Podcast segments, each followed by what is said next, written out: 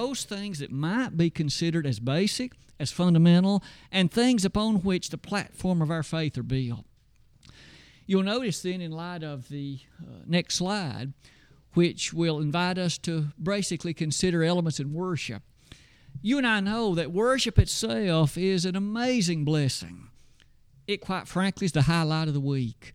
It allows us the heartfelt opportunity to express our adoration to God, the gratefulness which we feel, and the time for what He has done for us. And so, at a time like this one, you and I have come together, and surely one of the parts of our worship that we consider so highly is the assembly around the Lord's table. You might recall that last Lord's Day, or rather last month, we looked at worship itself as a part of our fundamental lesson. Today, let's give thought then to the Lord's Supper, investing our time of consideration this morning in that beautiful memorial. And as we do that, I hope that we're reminded of so many of the New Testament truths concerning it and can use them to our benefit. You may notice as we come near the bottom of that slide, I make mention of the word memorial.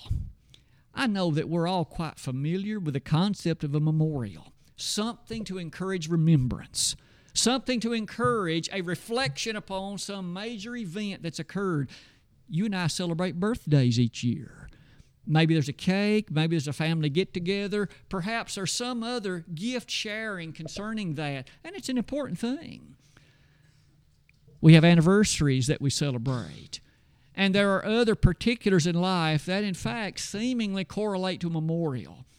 But may I be quick to say that even the Lord Himself, in recognition of that concept of a memorial, invested into the church the memorial we're about to study today as you begin all that, I think it entirely right as we transition the slide to note first about the institution. Because isn't it true? You can learn a great deal, usually, about a particular item as you reflect upon the way it came about.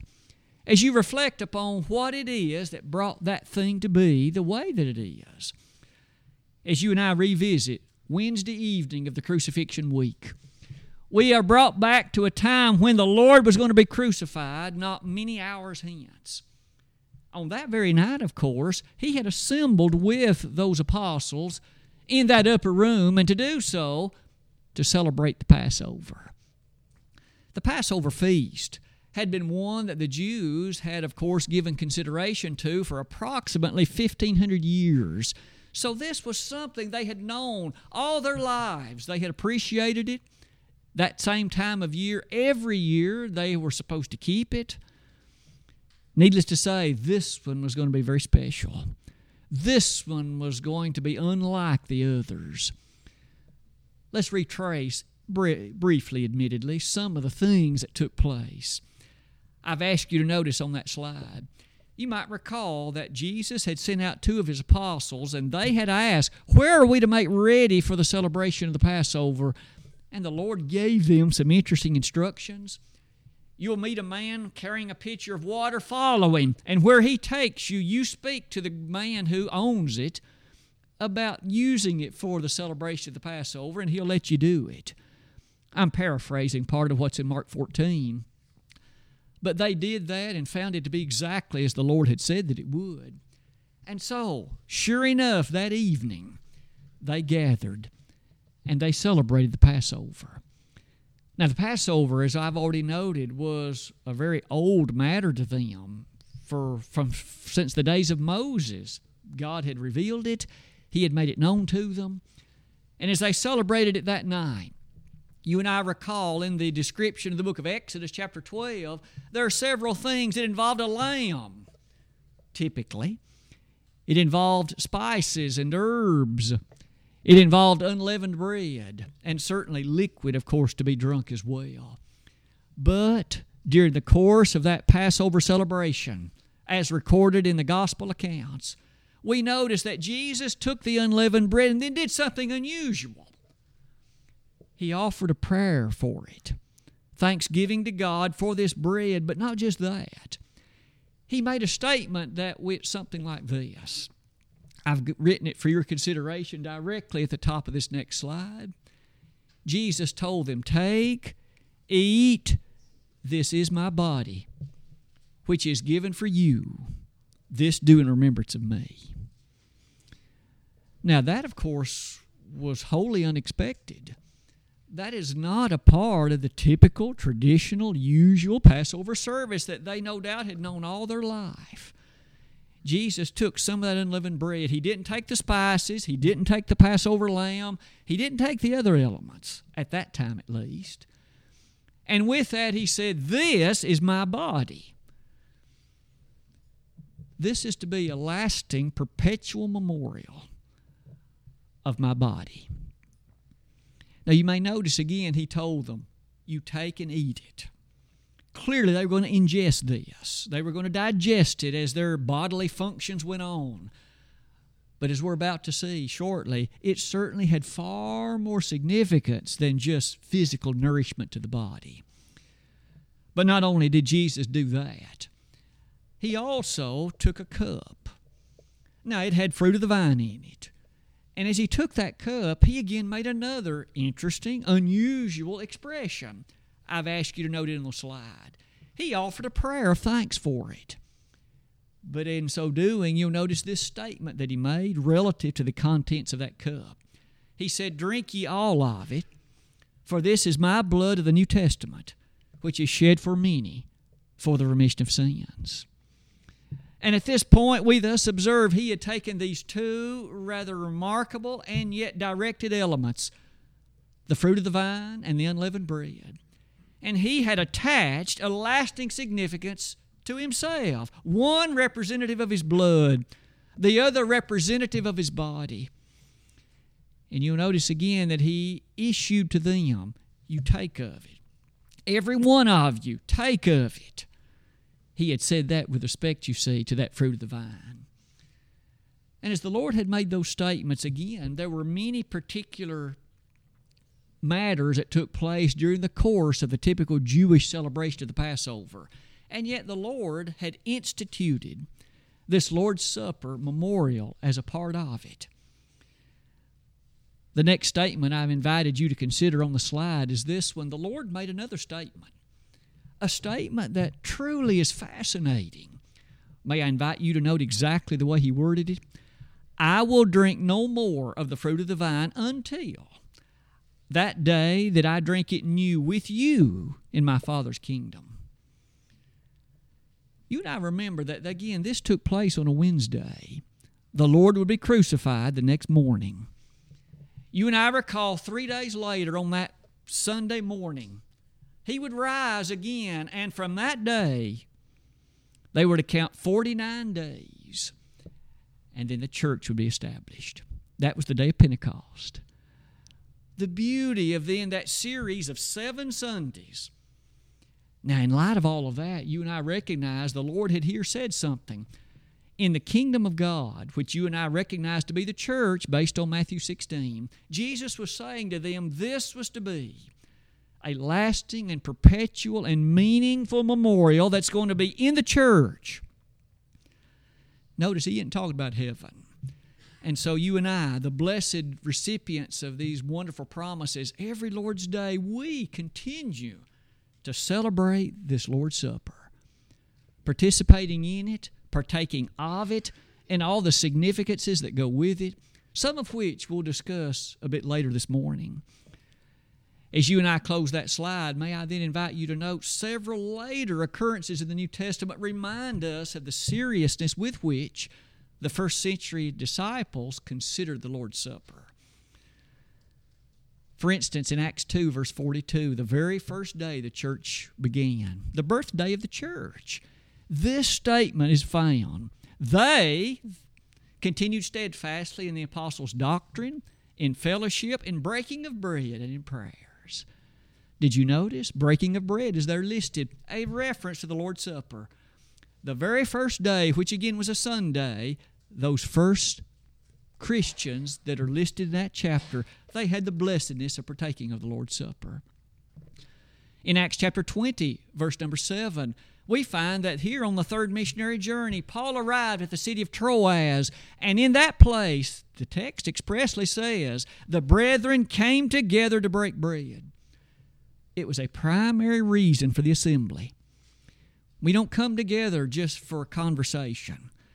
As pleasant as that can be, as enjoyable as it can be, that's not the primary reason we come together on Sunday. One of the prime reasons is the partaking of the Lord's Supper. The brethren in Troas did it that way.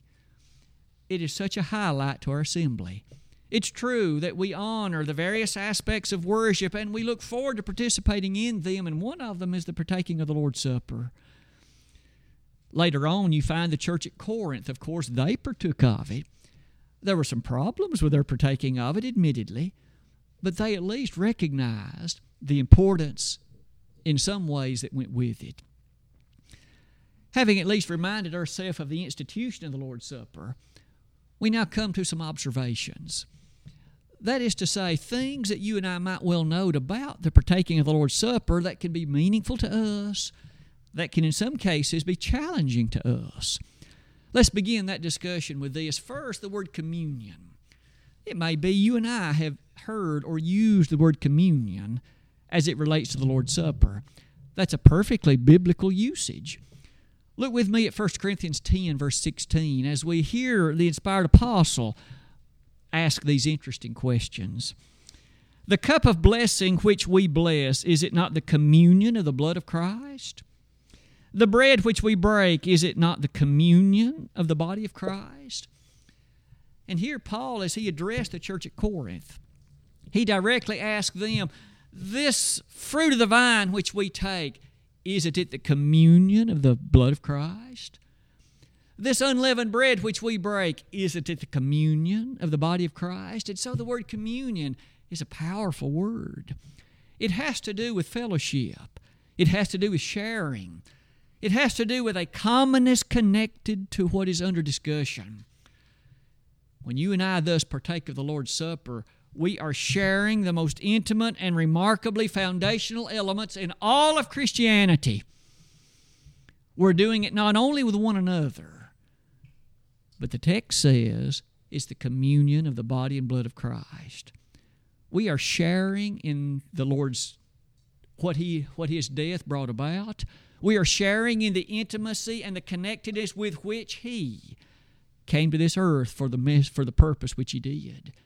He came that people might be saved. He came to bring about the gospel message and to execute the nature of it. And those who have responded in faith to it have the privilege of being participants in that wonderful memorial. It is perhaps noting that that one last thing might be this I call to your attention, again, Matthew 26, verse 29. Jesus said, I will not partake of it until I take of it with you anew in my Father's kingdom. When we partake of this Lord's Supper, I hope we are recognizing the fact that we're partaking of it with the Lord. It is an emblem of sharing, being directly connected to Him. Now, that's a rather powerful thought, isn't it? It is an understanding that connects through the ages to what you and I are privileged to do on those occasions when we partake of that Lord's Supper. We certainly never do it with arrogance. We never do it with selfishness. We never do it with an air of pointing only to self because, after all, the Lord said that must not be the attitude that one uses. But what about observation number two? In addition to this matter of communion, would you consider this with me? We noted this in passing earlier, but maybe it's time to highlight it. Partly the reason I say that's because of the Corinthian church.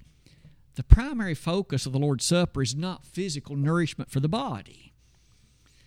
May I invite you to notice 1 Corinthians 11 and look at the feature that is the description of how those folks in Corinth were partaking of it. Let me read verse 21 and 22.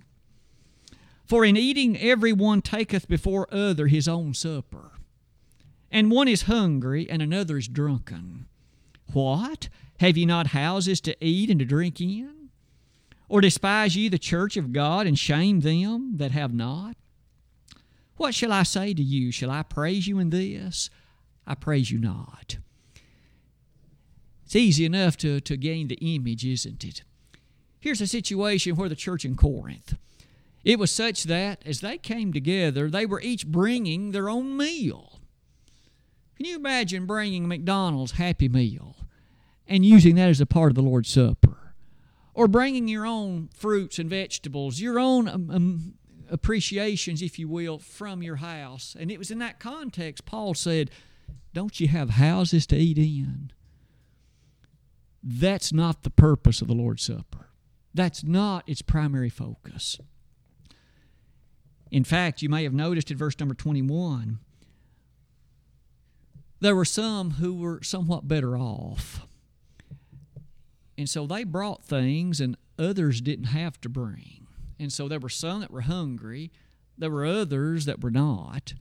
There were some who, in fact, were filled with drink and others were not. Paul said this is not the idea of the Lord's Supper. That's not its focus. That's not the way the Lord instituted it, and it's not the purpose for which He instituted it.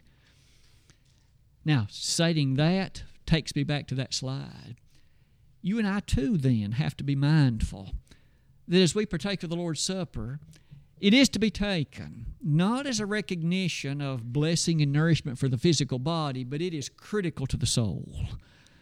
It's absolutely vital to the soul without a proper appreciation of connection to the Lord's Supper, the soul is not only sick, but it's going to eventually die. And it'll do so in light of the worthiness that goes with life. In fact, could I invite you to note verse 30 of 1 Corinthians 11? In the very same context, Paul said this For this cause, the very abuse of the Lord's Supper, for this cause, look at what happened. Many are weak and sickly.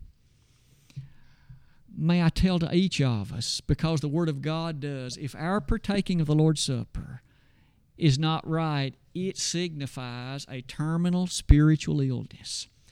It's as if a doctor can look at this and say, by diagnosis, here is a problem.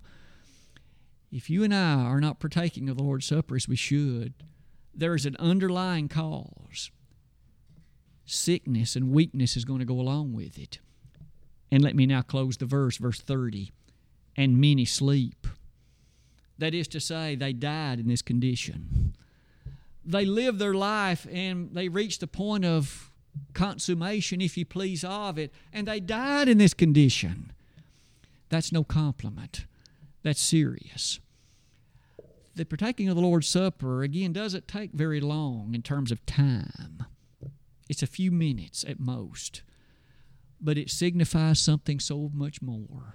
It indicates a mind attuned to the frequency of the Lord and spiritual matters that are significance and our desire to ever keep them in the way that God would wish us to do it. I hope we never do it habitually, out of ritual, just to see how quickly we can get it over with. Because again, if that's the way it is, we're sick, spiritually. And that weakness is only going to worsen if we don't make some changes. The Lord's Supper is a highlight set of moments. Let's look at number three. In addition to these two lessons, what about the third one? I've listed it as particulars. You and I have every right to see with sweetness the elements that the Lord chose. Remember, there were other things that were part of that Passover meat, herbs, spices, the Lord didn't pick any of them. He did not use them to institute the Lord's Supper. He used unleavened bread and fruit of the vine. Now, you and I recognize many significances that may go with them and the other biblical importance attached to each one of them. But I would simply use this time to offer this that unleavened bread in its purity, remember, no leaven in it, which came to signify sinfulness. The Lord had no sin.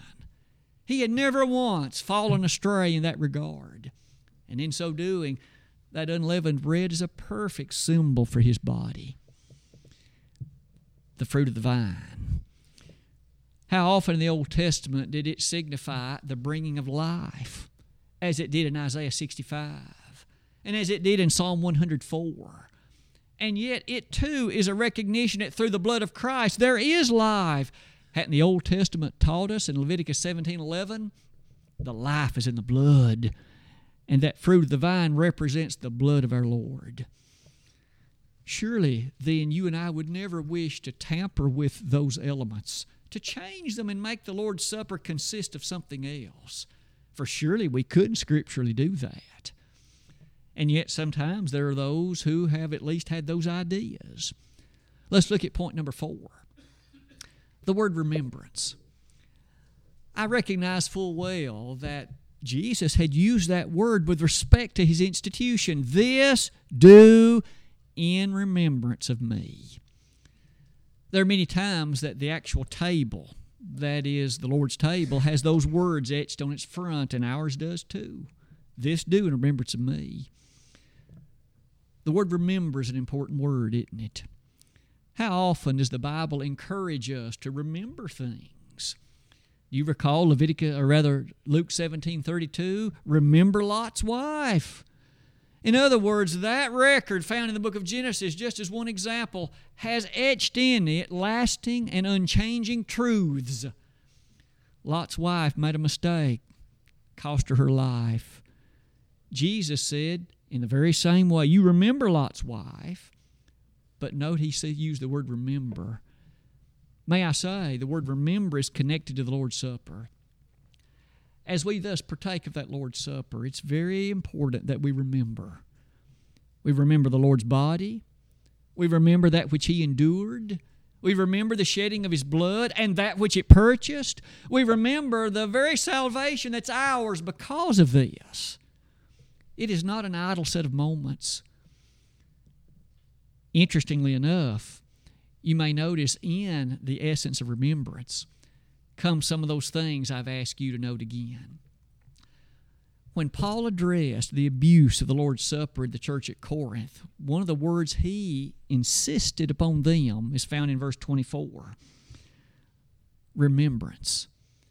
Apparently, again, they were bringing their own meal. They were just having a, uh, a time of frivolity and a time of just a common meal, you and I would call it. And Paul said that's not the emphasis of this. You and I can go to the back, and at a time not worshipful, we can enjoy a fellowship meal together, and that's fine. But you and I would never want to take that meal and bring it in here and use that as a part of the worship. It isn't authorized. The Word of God doesn't approve of such a thing. This idea of remembrance points us then to lesson that is number five proclamation. Aren't you impressed that in the Lord's Supper we not only look back in the way of remembrance, but we look forward in the way of proclamation? In verse 26 of 1 Corinthians 11, this interesting statement is found. For as often as you eat this bread and drink this cup, you do proclaim the Lord's death till he come. And so, as we partake of the Lord's Supper, we are proclaiming something. We are shouting it for all the world to see. We believe that Jesus lived and died, and that He died the way the Bible said He did, and that He died for the purpose that the Bible said He did. And this is our continual and constant and weekly association with that event, declaring to one and all, we believe these things. And we are determined to do it as consistently and faithfully as He demanded. What a powerful proclamation. And so, again, as we partake of the Lord's Supper, that proclamation is a gentle and powerful statement, fulfilling many verses of the Bible. In Zechariah 13, for example, that fount for cleansing was opened outside Jerusalem, and so our sins are cleansed by virtue of what is symbolized in that fruit of the vine. One by one, as we've looked at these observations connected to the Lord's Supper, it is true that we have, for one thing, noted the many features that go with it, but I've saved this one until last. There's another aspect of verses that come, beginning in verse number 27, and this is the one that was read in our, in our uh, reading today. As Brother Stan read it for our consideration, may I invite you to look at it with me again. Paul now invests several verses, and may I read all of them. I'll start in verse 27. And remember, as the church in Corinth was struggling in its abuse of the Lord's Supper, this is the way Paul addressed it. Wherefore, whosoever shall eat this bread and drink this cup of the Lord unworthily shall be guilty of the body and blood of the Lord. But let a man examine himself, and so let him eat of that bread and drink of that cup. For he that eateth and drinketh unworthily eateth and drinketh damnation to himself, not discerning the Lord's body. For this cause many are weak and sickly among you, and many sleep. That takes us through verse number 30. And the language was very direct, wasn't it? Put yourself into the place of that church in Corinth. When they first heard this read, I wonder how they reacted. The impressions of the book of Second Corinthians indicate they recognized their error, they made some changes, proper repentance, and proceeded to partake of that Lord's Supper much more approvedly and much more acceptably.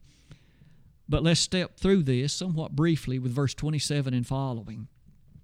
So, Paul pointed out whoever eats and drinks the cup of the Lord and does so unworthily shall be guilty of the body and blood of the Lord. We might need to take careful note that the word unworthily is an adverb. It is not an adjective. It does not describe the character of the person, it describes the action the person is doing. May I be quick to say, none of us will ever be worthy of the Lord's Supper. We can't be. We're sinners. But we can partake of it worthily. There's a big difference. And so, as we partake of it, may we again recognize the need to remember and to proclaim and to not allow ourselves to become sidetracked, daydreaming about lunch or ball games or even work. There are other times for that. I know that can be a challenge but may we recognize the significance of it and the insistence that the Bible puts before us. Some people find it helpful to close your eyes and bow your head. Maybe that reduces the tendency of distraction. If so, follow that. Others are able to visualize the cross and the Lord on it. If that works, do that to help us remain focused upon the body and the blood of the Lord. The next verse goes on to say, Let a man examine himself, and let him eat of that bread and drink of that cup. So, examination is a vital part of this. Examining, am I reflecting upon the nature of the cross, the character of the body and blood of the Lord? And in that process, that will no doubt have a great significance for the way I view myself. If the Lord did that for me, can I not live for Him? it will motivate us rather greatly, won't it? If that's what the Lord did for me, then should I not give my best to live for Him? The next verse then says this.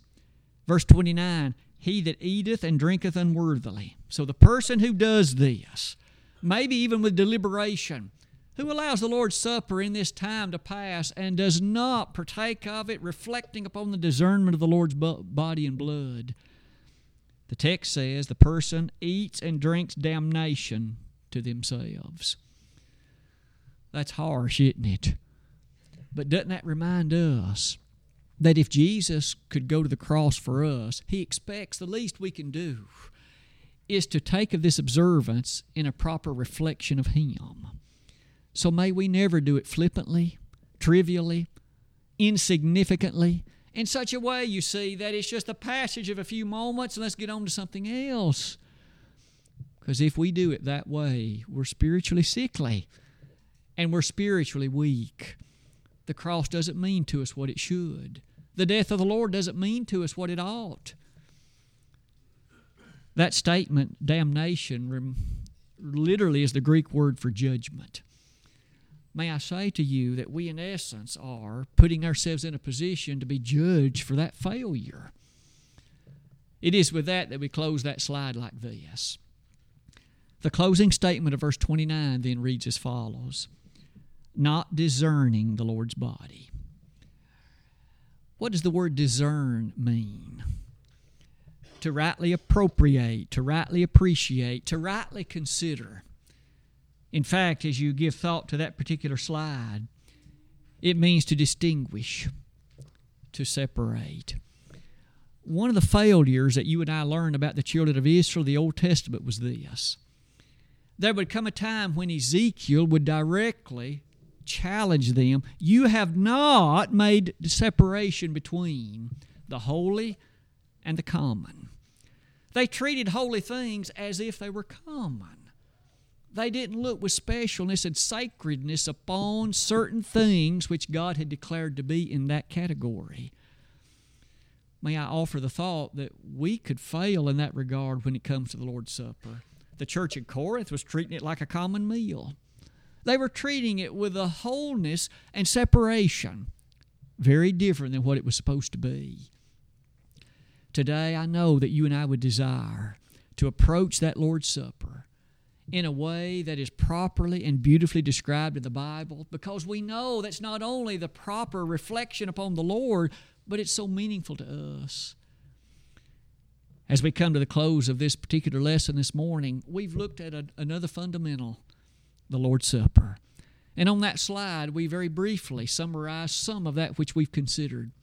We looked in some detail at the institution of the Lord's Supper and the interesting way the Lord did it. A few hours before he died, he put in place a memorial that was to last to the end of time. As far as some things involved in it, communion with him and with other Christians. So you and I know that a person not a member of the body wouldn't be expected to partake of it and couldn't do so lawfully. Not only that issue in communion, we came to appreciate in it the matter that it's not for physical nourishment, it's for spiritual nourishment and a symbol of that great element. In the third place, we reflected upon the matter of the particulars being the unleavened bread and the fruit of the vine. We highlighted the need to remember we looked with interest at the features connected to the proclamation that it makes and how important it is for us to take it worthily. Today, if you can't partake of it worthily, there could be one of two reasons. One, you have never become a Christian. You have never allowed yourself to be immersed and contact His blood and thus to live in a way in which you are a part of His body. But if we could help you do that today, we'd be delighted to do that. May I say that as you seek to approach that, that would require your belief in the Lord, repentance of your sins, confession in His name, and baptism for the remission of your sins. If we could assist you in that way, as I said, it'd be our delight. The other reason, though, that you might not be able to partake of it as you would wish would be because you're a wayward child of God you once had partaken of it in faith and in honesty and with great meaning. But maybe over the course of time, it has become a habit. Maybe even service in general to the Lord has become a habit. Maybe you've reached the time wherein the services and the Bible as a whole are not as meaningful as you know they should be. Today, if we could help you in being rededicated to the cause of the Christ, it'd be our earnest desire to help you we could do that by way of upon your acknowledgement of those sins and confession and repentance, we'd be happy to pray for you today. If we could help in any way, in either of these ways, we'd love to do that while together we stand and while we sing.